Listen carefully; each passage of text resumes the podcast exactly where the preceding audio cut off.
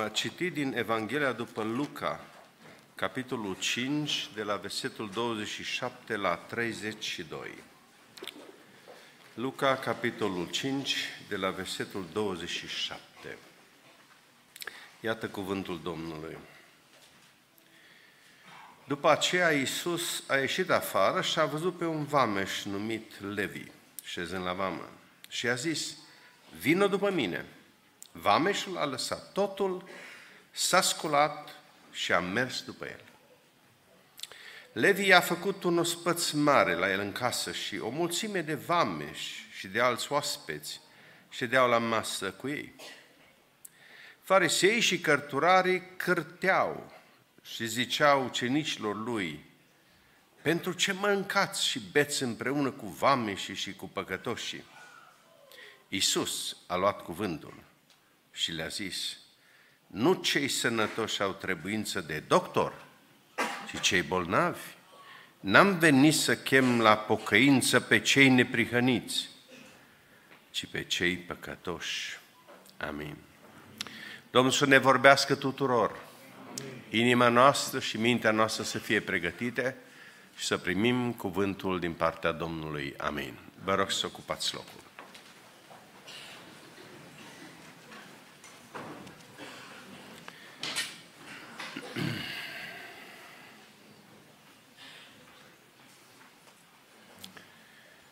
Mesajul meu va fi despre pocăință. Citim în textul acesta din Luca, capitolul 5, că Domnul Iisus Hristos l-a chemat pe un vameș să-l urmeze și acest om, pe nume Levi, a lăsat totul, s-a sculat și a mers după Iisus. Unii n-au înțeles și cărteau. Și Iisus precizează că n-am venit să chem la pocăință pe cei neprihăniți, ci pe cei păcătoși. Adică lucrarea Domnului Isus a fost o lucrare de chemare la pocăință.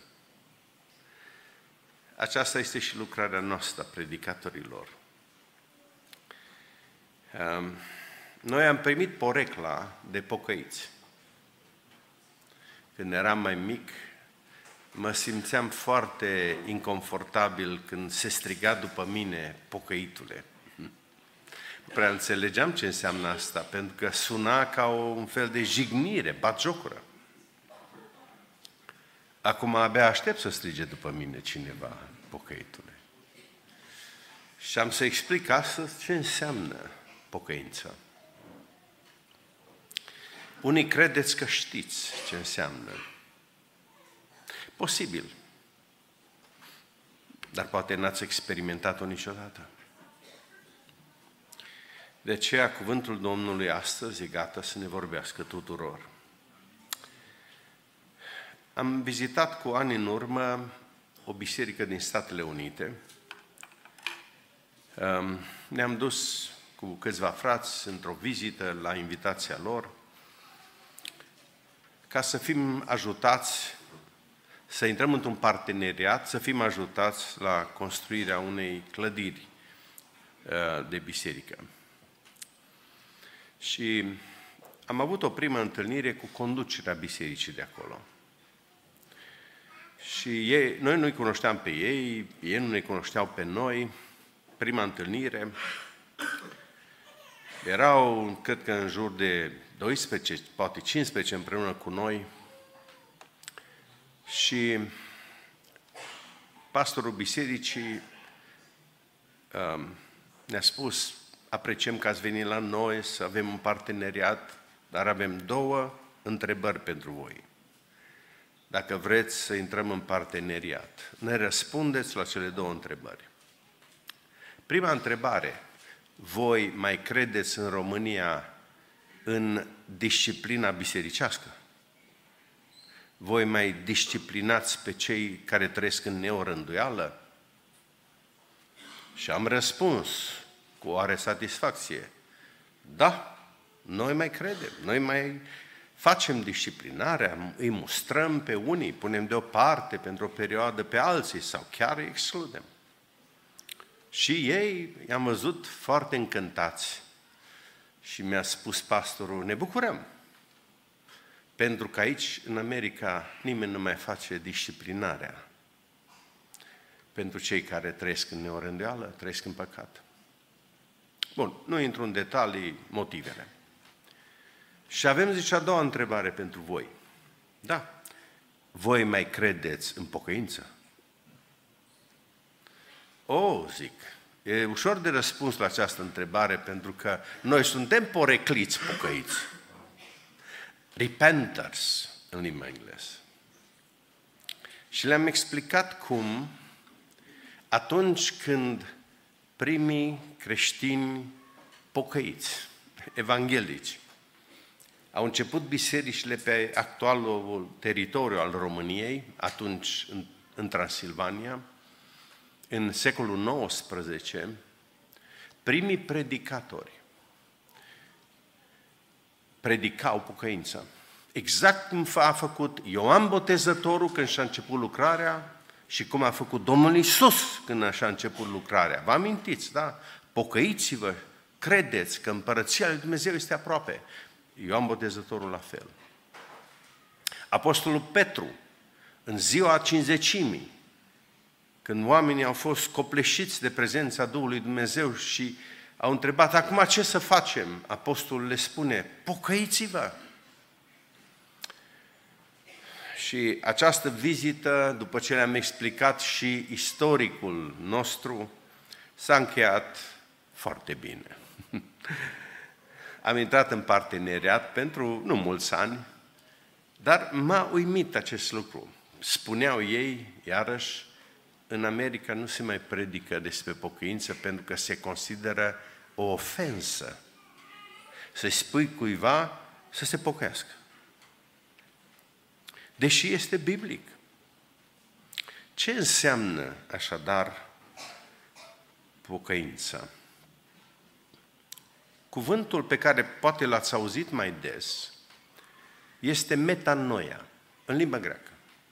Metanoia înseamnă gândire nouă, să-ți schimbi gândirea. Da? Schimbarea gândirii. Acum, ce nu înseamnă pocăința? Um, și aici vă rog să fiți atenți, pentru că unii ați confundat pocăința cu altceva. De exemplu, nu este suficient să-ți recunoști păcatul. Asta nu e pocăință. E doar recunoașterea păcatului. Că mulți oameni recunosc că greșesc, că au făcut anumite rele, dar fără să se schimbe. Se întorc înapoi la păcatele lor. Deci, a recunoaște doar că ai păcătuit, că nu mergi bine, nu este suficient. Apoi, nu este suficientă remușcarea față de păcat. Pentru că poți să ai remușcare de moment și să te întorci la ce făceai înainte. Nu așa a făcut Iuda, care s-a pocăit în sens de căință, remușcare, dar a fost prea târziu și insuficient. Pocăința, de asemenea, nu înseamnă doar să urmezi o listă de reguli. Poate că noi am dat impresia asta greșită. Hai la pocăiți, ca aici să vezi ce strict este, să vezi câte reguli vei avea. E o imagine greșită. Uh, Ioan Botezătorul, când uh, și-a început lucrarea și uh, el făcea un botez, da, botezul pocăinței, chema oamenii la pocăință, evreii din vremea lui, el nu doar că îi chema să-și rezolve, știu, o conștiință, îi chema la o transformare a vieții.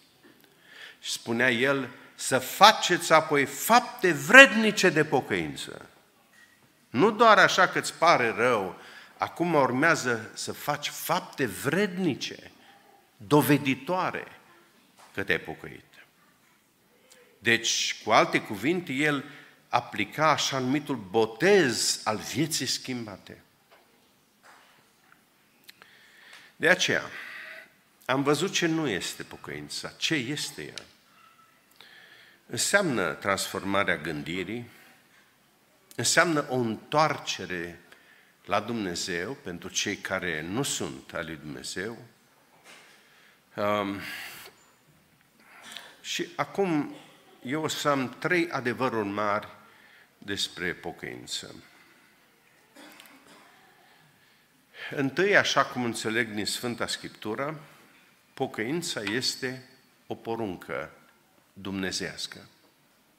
Nu este invenția oamenilor, ci este porunca lui Dumnezeu. Vă aduc aminte de această expresie importantă în Faptele Apostolilor 17, când Apostolul Pavel ajunge în Atena. Ca să știți cum era în, configurată lumea din vremea Apostolului Pavel, deci secolul I după Hristos. Se spunea că Roma era capitala politică a lumii. Ierusalimul era capitala religioasă a lumii. Atena era capitala intelectuală, filozofică a lumii. Și într-adevăr, Apostolul Pavel ajunge în Atena și stă de vorbă cu niște filozofi. Uh, el observă că ei erau oameni religioși, aveau o mulțime de uh, zei la care se închinau, dar interesant, într-un loc a observat un fel de piedestal pe care scria unui Dumnezeu necunoscut, ă, da? anonim. Și Pavel preia această imagine, se duce în fața filozofilor și le spune, despre acest Dumnezeu vreau să vă vorbesc eu, pe care voi nu-L cunoașteți, nu știți să-i dați un nume. Acest Dumnezeu a creat lumea cu tot ce este în ea. E Dumnezeu cerului și al pământului.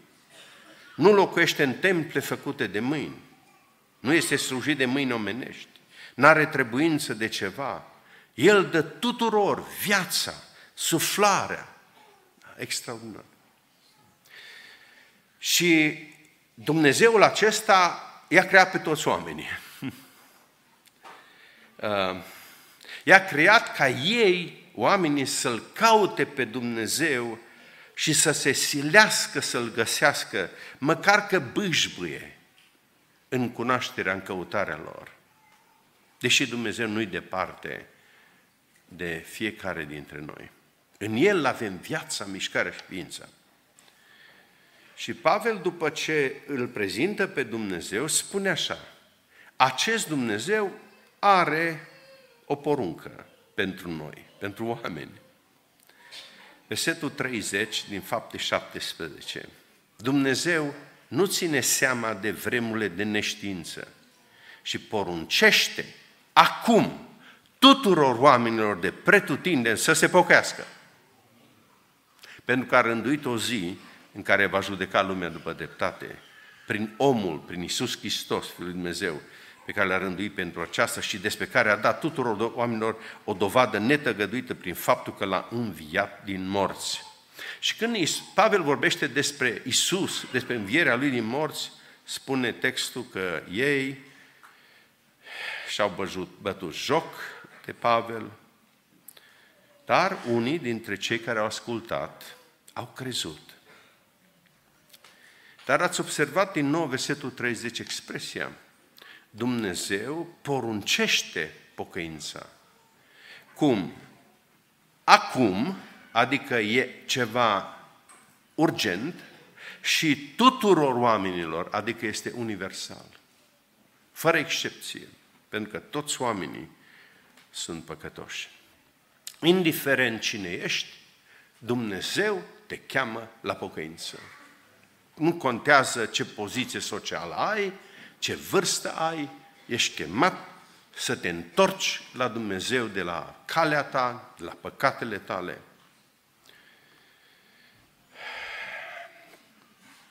Când Ioan Botezătorul, că am vorbit despre el, a chemat la pocăință poporul, a ajuns și la vârf, la regele pus, de fapt, de alții acolo, pe nume Irod. Și Ioan Botezătorul a avut un mesaj și pentru el. L-a chemat să se pocăiască de curviile lui.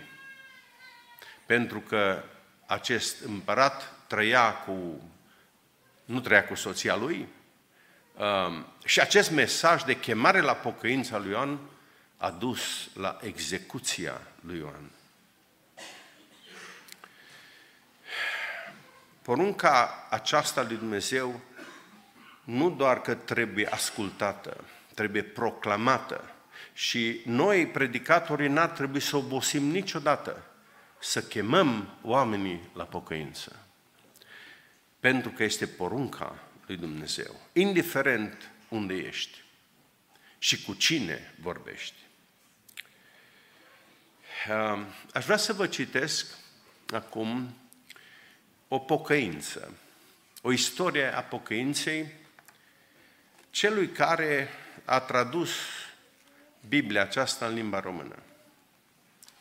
Numele lui este Dumitru Cornilescu.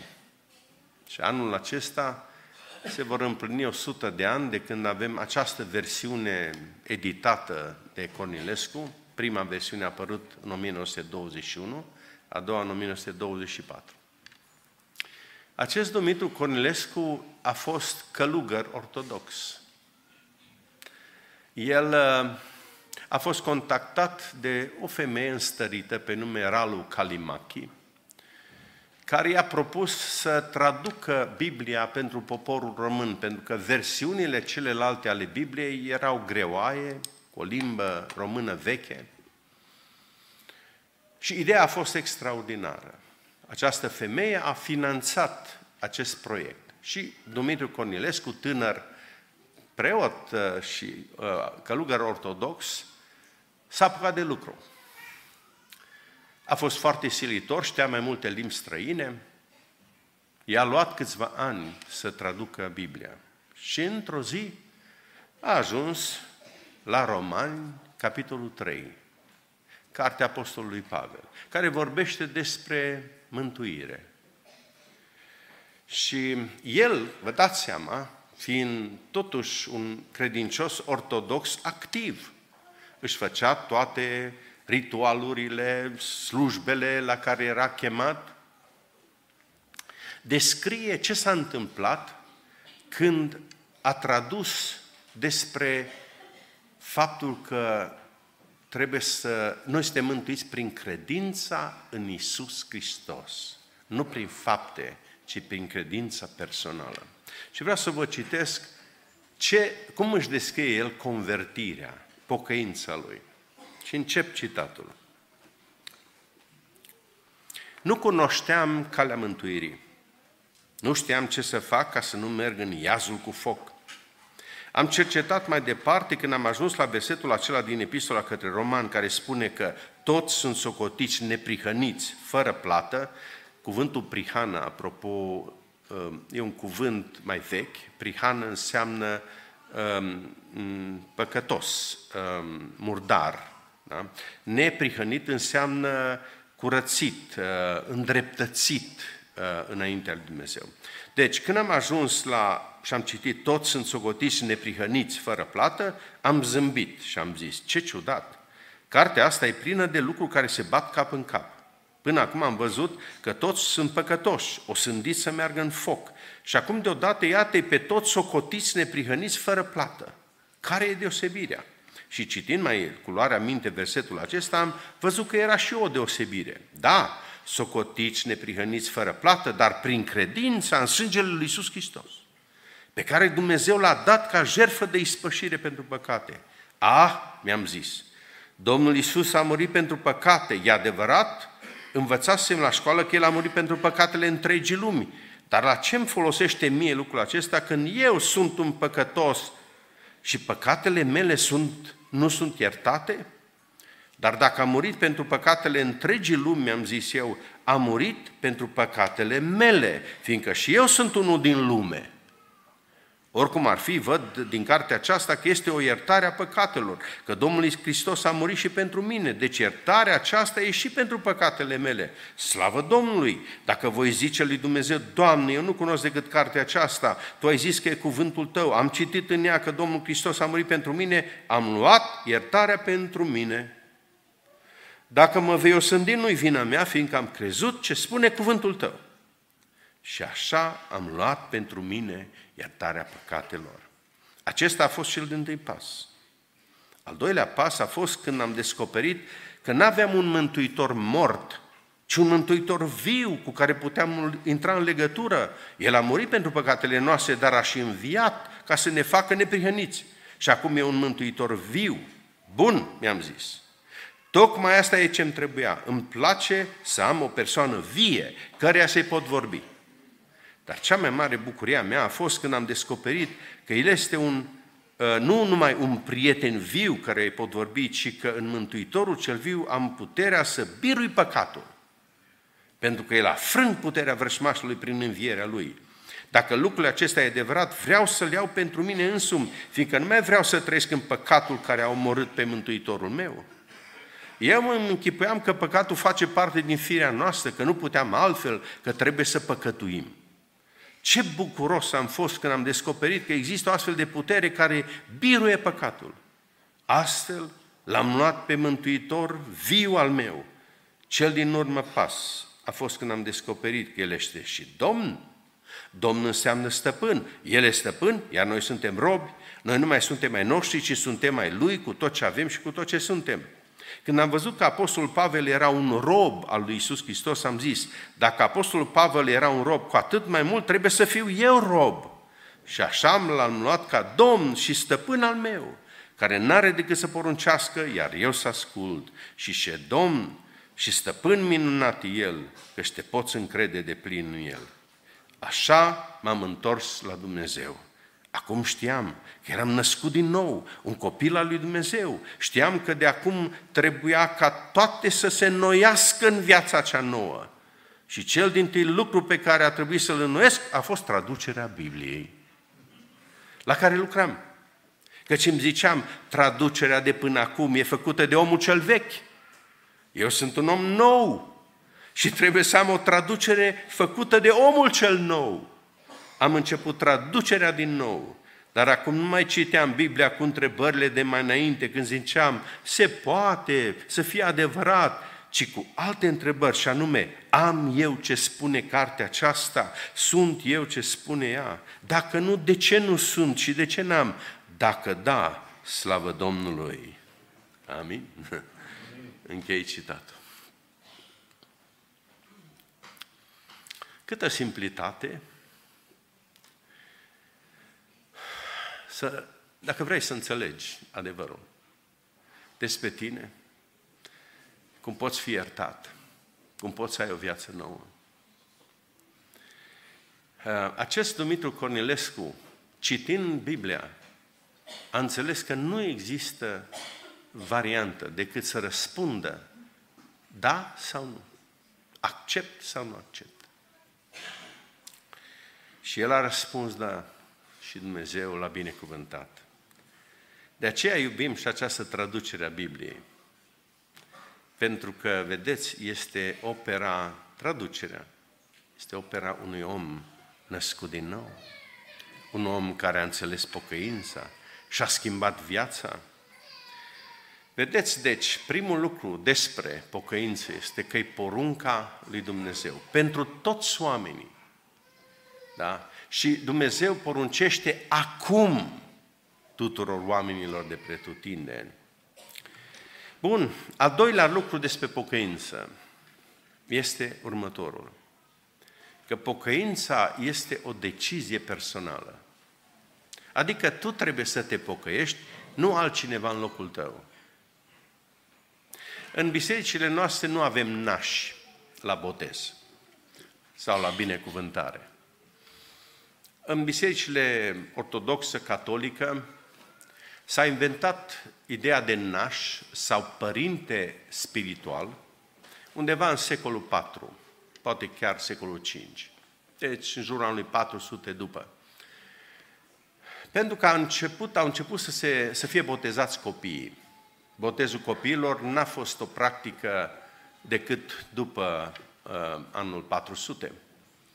Sunt câteva referințe, o, așa, um, sporadice, în anumite părți ale Imperiului Roman, uh, undeva în jurul anului 200, când uh, anumiți uh, copiii care erau pe patul de moarte erau botezați ca un fel de siguranță că ei, dacă mor, vor fi mântuiți. Dar um, până prin secolul IV, biserica tot ce a făcut, a făcut pentru adulți, pentru oameni mari. Baptistierele erau mărime pentru adulți, instrucțiunile pentru botez erau pentru adulți și așa mai departe.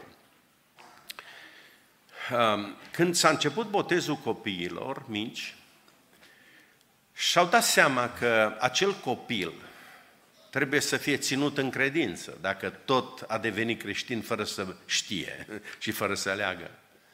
Și atunci, cine să-l țină în credință? Și s-a inventat a, a, a, așa numiți nași sau părinți duhovnicești, care trebuiau să fie printre cei mai duhovnicești din biserică și să urmărească viața spirituală a acelui băiat sau fată, dar toată viața să fie în preajma lui, ca un fel de duhovnic, de mentor.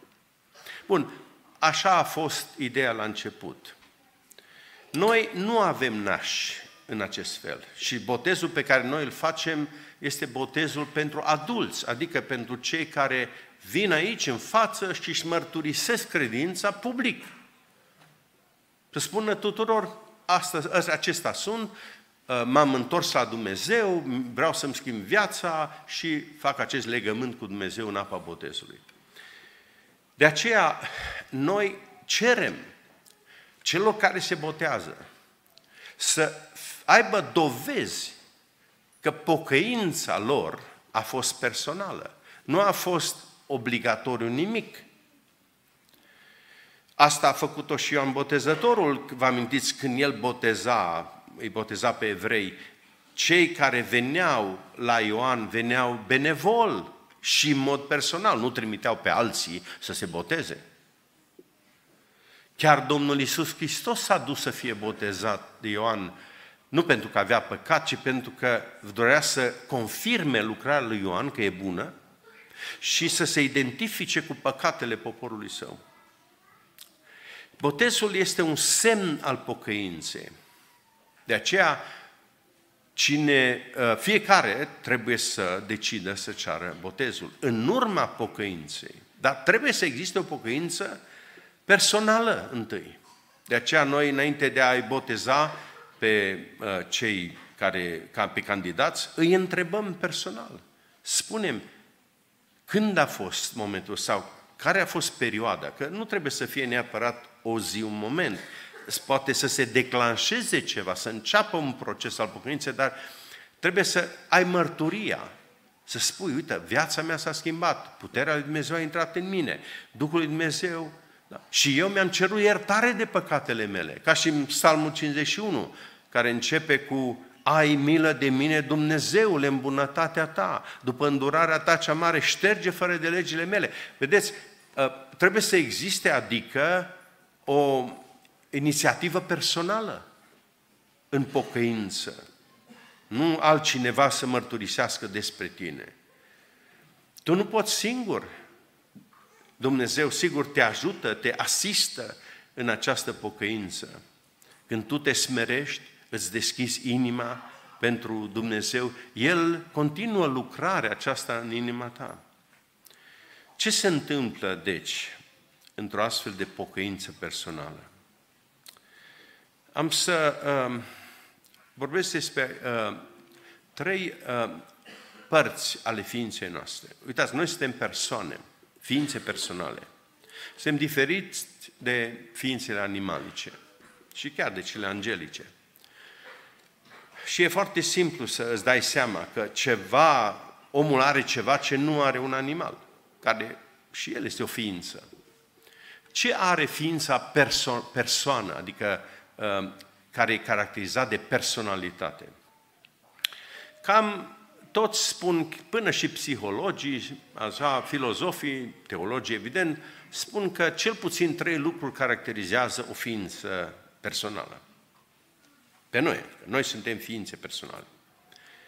E vorba de întâi de sentimente, apoi de rațiune și apoi de voință. Adică capacitatea de a uh, iubi, de a avea simțiri, capacitatea de a gândi și capacitatea de a alege.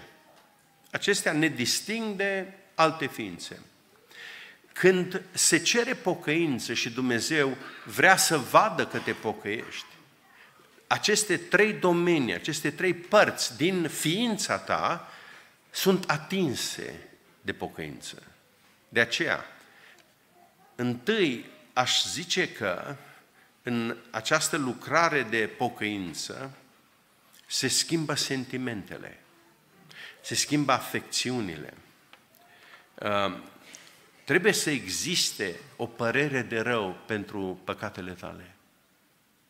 Îmi pare rău să spun că am asistat la mărturii la botezurile noastre, mărturii din partea unor uh, oameni, dar uh, unde n-am auzit deloc că le pare rău de păcatele lor.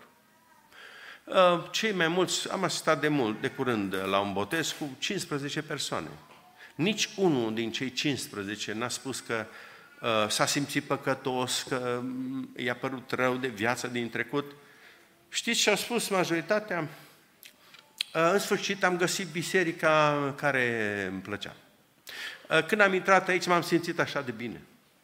Uh, am înțeles anumite lucruri, îmi place cum cântați și uh, am fost dezamăgit eu. Pentru că așteptam atunci când îți mărturisești, nu, credința ta, schimbarea ta, pocăința ta, să spui că îți pare rău de păcatele tale. Uitați-vă, Psalmul 38, versetul 18. Da?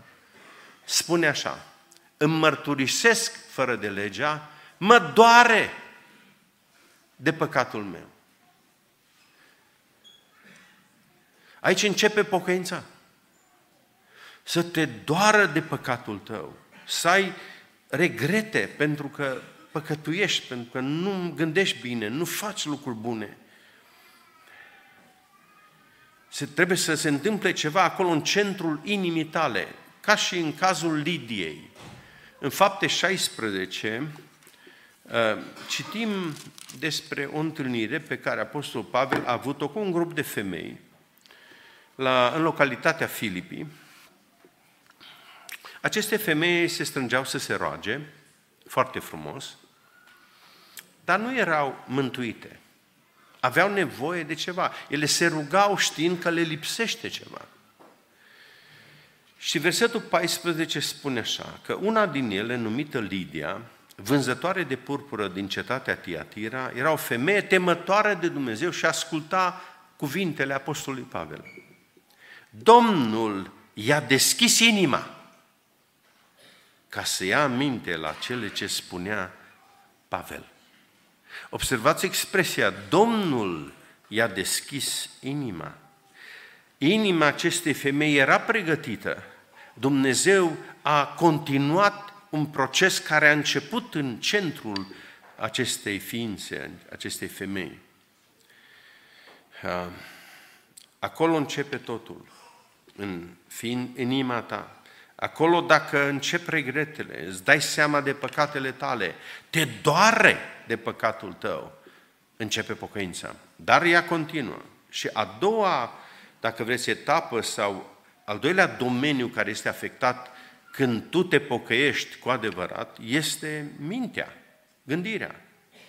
Deci, a doua etapă de la inimă, da? Mergem la minte. Asta înseamnă un fel de transformare a gândirii. Uh, și vă dau aici un verset uh, găsit în Apostolul Pavel, 2 Timotei 2 cu 25, unde Apostolul Pavel interesat spune că lui Timotei dă anumite sfaturi, să aibă grijă cum se poartă cu oamenii, uh, să îndrepte cu blândețe pe potrivnici, în nădejdea că Dumnezeu le va da pocăința ca să ajungă la cunoștința adevărului.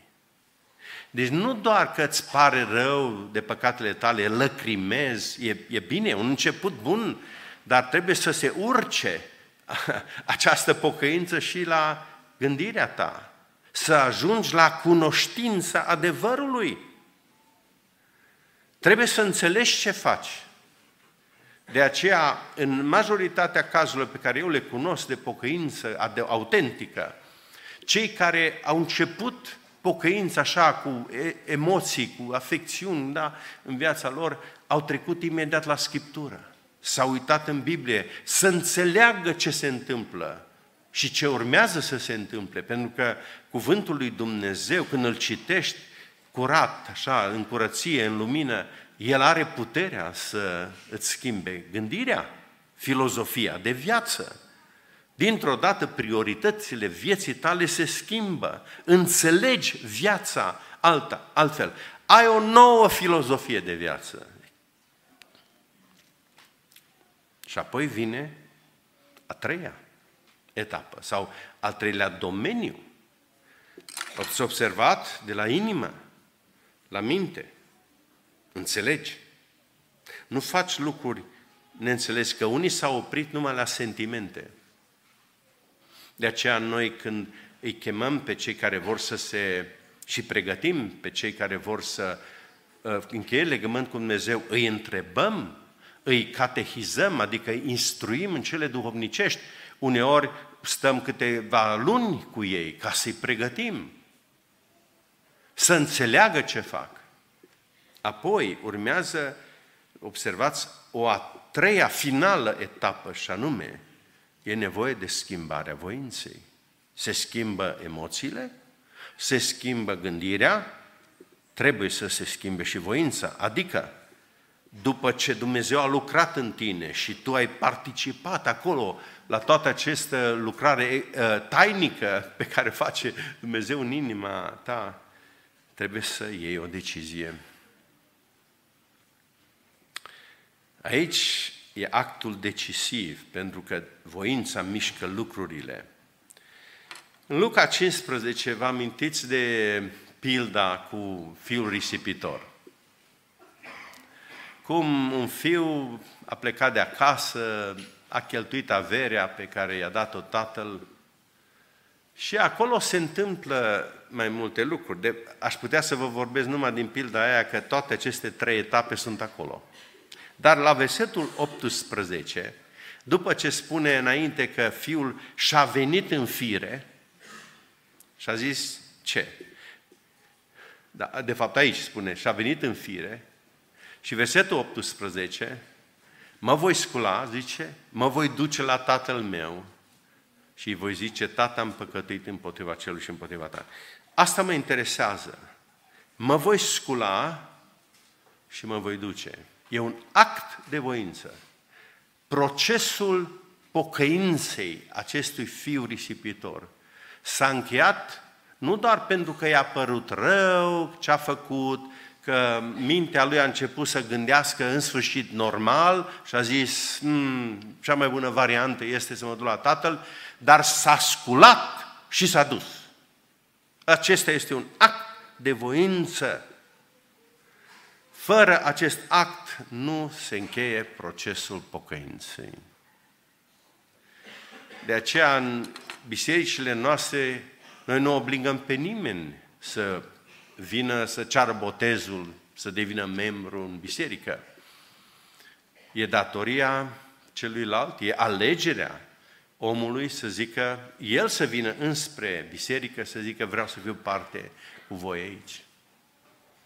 M-am pocăit, Dumnezeu m-a ajutat, sunt schimbat. Și Dumnezeu schimbă inima omului în acest fel, într-un proces, dar pas cu pas. Ehm, vreau să vă povestesc ceva ce am verificat. Ehm, în județul Arad, într-o localitate, cu ani în urmă, mulți ani, a existat un om, bărbat, care avea patima alcoolului. Îl știa tot satul. Um, familia a suferea, vecinii, în sfârșit. Nimeni nu l-a putut schimba pe omul acesta. Dar, într-o zi, de duminică dimineața, omul acesta, care avea două sticle de băutură cu el, a trecut pentru, pe lângă biserica pocăiților. și a auzit cântare. Și era, deja era un pic pilit. Și așa cum era, a intrat în biserică.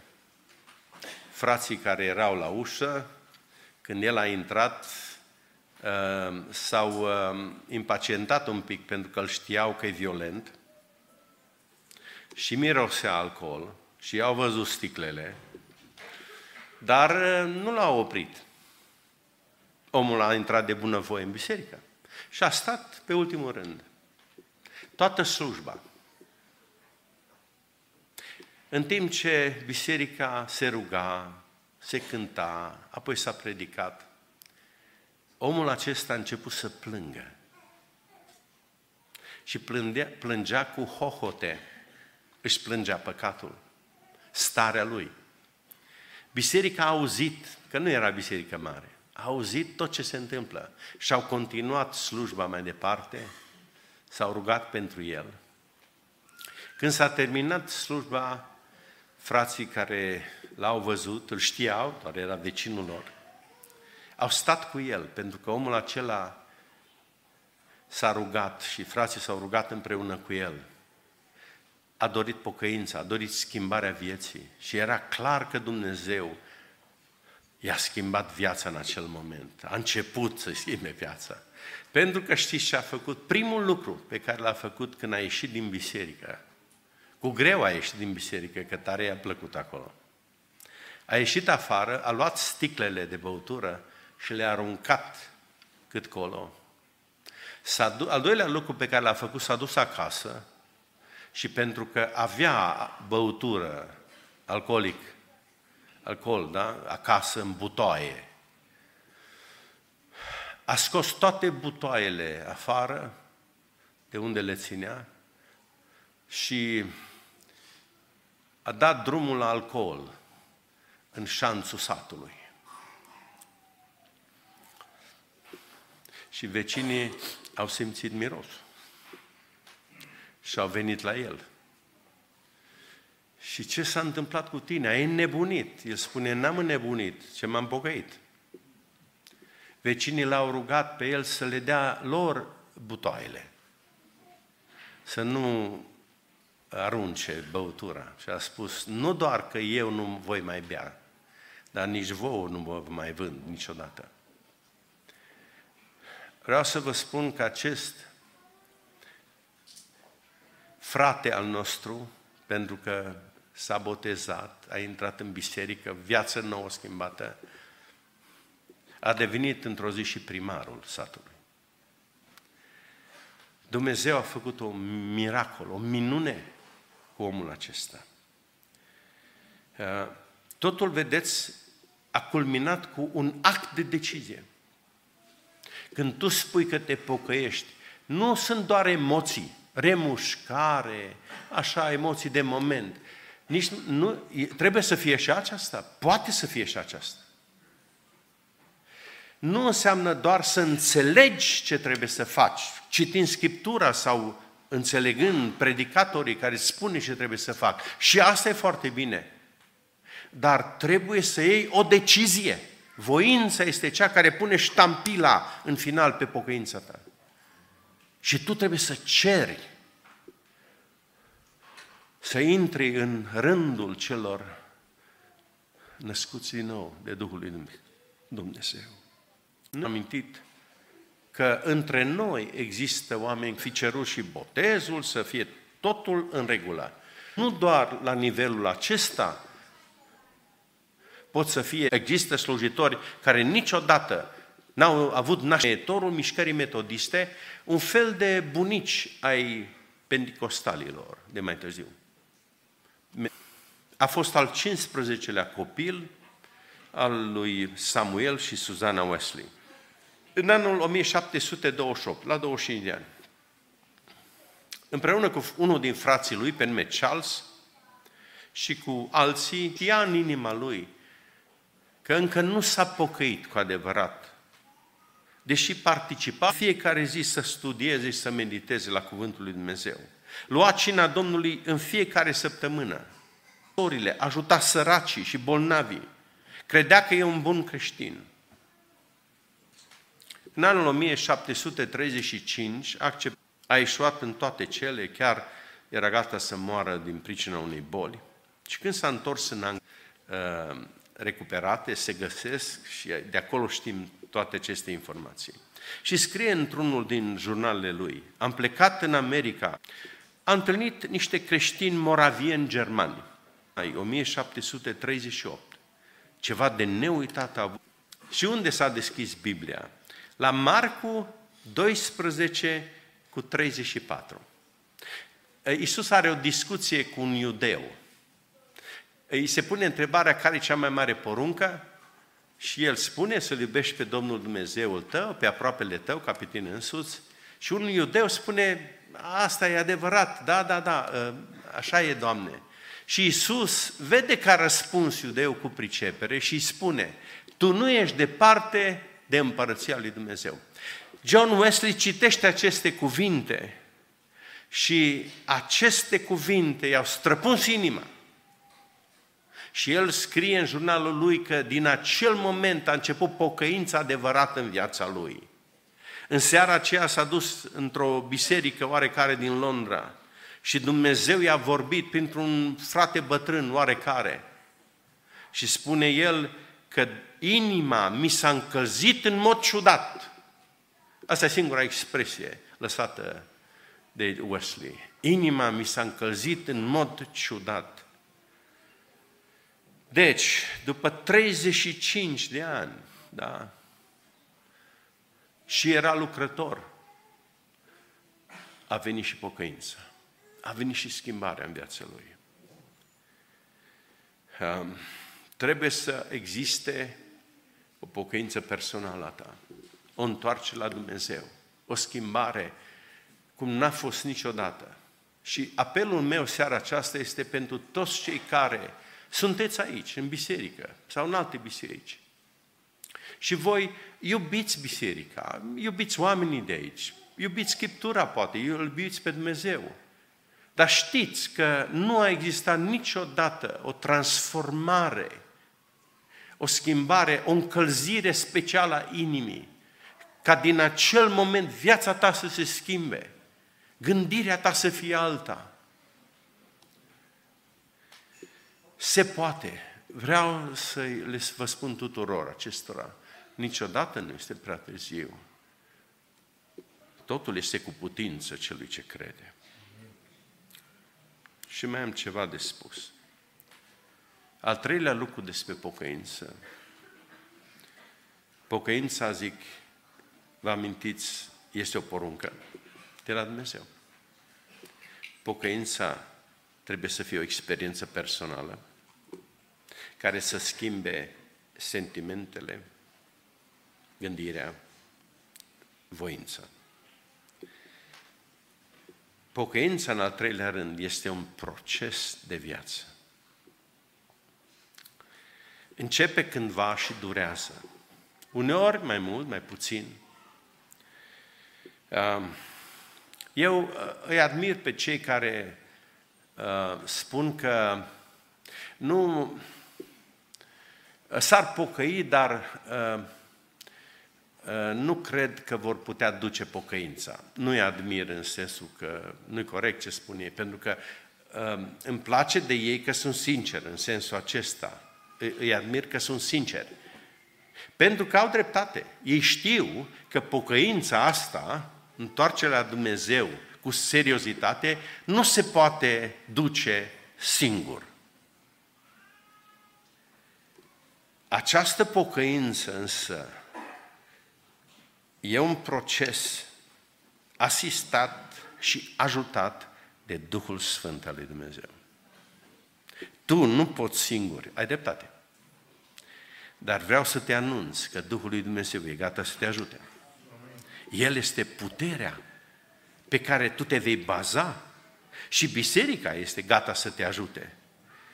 De aceea, cu cât vii mai repede și în casa lui Dumnezeu împreună cu ceilalți, cu atât vei fi mai protejat și mai împuternicit să-ți duci pocăința până la capăt. Pentru că, într-adevăr, procesul pocăinței este ceva serios. Două exemple scurte. Nou credincios. Și l-a sunat. Hei, am... bravo, zice. Și prietenul îi spune, presupun că de-ai lăsat și de țigară și de băutură. Și a amintit că acesta îi datora o sumă de bani. În urma unei afaceri pe care au făcut-o împreună. Și a spus, auzi, un timp nu se aude nimic la capătul celălalt al firului, a telefonului. După o pauză, cel pocăit răspunde, auzi, să știi că asta nu are nimic de a face cu pocăința. Pocăința e pocăință, afacerea e afacere. A fost ceva, poate emoții, nu știu, dar decisiv. Măvoința n-a lucrat în viața lui, pentru că trebuia să se sizeze, trebuia să răspundă altfel. Ceva foarte serios sau cum tratează alții o mișcare de înnoire în cadrul Bisericii Ortodoxe. Această mișcare a început în 1923 cu un preot ortodox. că foarte mulți din biserica lui erau uh, alcoolici și vorbeau urât, suduiau, cum se spune în, uh, în uh, uh, Ardeal. Ce să facă ca să-i ajute pe membrii bisericii lui să se schimbe? Și scurtez, până la urmă a primit această lumină ca să uh, scrie așa numita hotărâre a ostașului. El a zis așa, toți creștinii sunt ostașii din parohia lui, să semneze un nou legământ cu Isus Hristos, ca ostaș al lui Isus Hristos. Idee foarte interesantă, bună, a funcționat. De ce? Pentru că această mișcare a crescut foarte mult, a ajuns, se spune, și peste o jumătate de milion de, de, de ostași care au fost activi în mișcare de-a lungul anilor. Și vreau să vă citesc hotărârea ostașului, care a apărut, de fapt, în numărul 1 al revistei, a publicației Lumina Satelor din 1923. Fiți atenți, vă rog, ce a cerut acest preot și ce au semnat până la urmă mii, zeci de mii, sute de mii de credincioși ortodoși care au dorit să schimbe viața. Subsemnatul, și trebuia să strigi numele, gândindu-mă cum aș putea intra în anul cel nou cu folos de mântuire sufletească, mă hotărăsc prin aceasta, cu începere de la anul nou, să scot din traiul meu sudalma și beția. Mă lepăt cu ură și scârbă de aceste păcate – intru prin această hotărâre în rândul acelora care se vor hotărâ ca și mine, ca astfel toți împreună, ca niște bună stași lui Hristos, să începem lupta cea sfântă a curățirii vieții noastre de păcatele noastre cele multe și grele. În fruntea oștirii noastre stă Mântuitorul Hristos și El ne va duce la biruință pe Mântuitorul meu Iisus Hristos, rugându-L să mă ajute și pe mine ca să lupt în oastea Lui, iscălesc această hotărâre ce s-a făcut pentru binele și mântuirea mea sufletească. Și îți trebuia jos să semneze. A fost un nou legământ. Și acest lucru am vrut să-l spun. Ar trebui, frate păstor, din când în când să ne reînnoim legămintele. Să facem legăminte noi. Uitați-vă la tine, le vorbeam aseară despre această seducție a, a sexualității astăzi. În America, cu ani în urmă, s-a pornit o mișcare a tinerilor creștini evanghelici, care au semnat și ei un legământ de abstinență. Să nu se păteze să nu aibă relații intime înainte de căsătorie. Să onoreze căsătoria care este uh, darul lui Dumnezeu pentru noi. Milioane au semnat. Din când în când ne trebuie niște legăminte de repocăință, cum spunea cineva, un pastor. Trebuie să asistăm la pocăința pocăiților.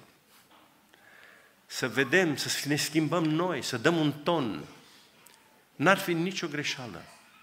Să avem legăminte noi, prin care să ne curățim. Așa a făcut și în vechime. Vă amintiți pe vremea lui Ezra și Neemia? Tot poporul a, și-a înnoit legământul față de Dumnezeu. Poate că aceasta ar fi soluția și pentru casa ta. În casa ta să faceți un legământ al onestității. Să nu faceți nimic ilegal, nimic necurat, ci totul să fie legal, curat, onest, transparent, adevărat, de la mic la mare în casă. Domnul să vă ajute la asta aceasta, acesta ar fi un legământ al pocăinței. O nouă pocăință. Pentru că e un proces. Nu te-ai pocăit cândva și s-a încheiat totul. Această pocăință trebuie din când în când să fie validată, dovedită, că tu ești pe calea aceasta. Și trebuie să iei inițiativa să dovedești. Aceasta e pocăința. E o poruncă de la Dumnezeu. Trebuie să fie personală, o experiență ta personală, nu a altuia. Și este un proces pe care trebuie să-l duci înainte. Nu vei fi singur. Duhul lui Dumnezeu e cu tine. Cuvântul lui Dumnezeu te va îndruma. Se poate să-ți înnoiești acest legământ al pocăinței. Atunci toată viața ta va arăta altfel. Și ai grijă, s-ar putea ca o astfel de invitație să nu mai vină niciodată sau să n-ai timp. Un duhovnic a fost întrebat de un ucenic, când ar trebui să mă pocăiesc? Și duhovnicul i-a spus, um, pocăiește-te în ultima zi a vieții tale. Hmm. Ucenicul a zis, dar nimeni nu e sigur când va fi ultima zi a vieții sale. Și atunci duhovnicul a răspuns, atunci mai bine pocăiește-te acum. Și acesta este și îndemnul meu. Vom avea și timp de rugăciune. Să ne verificăm viața.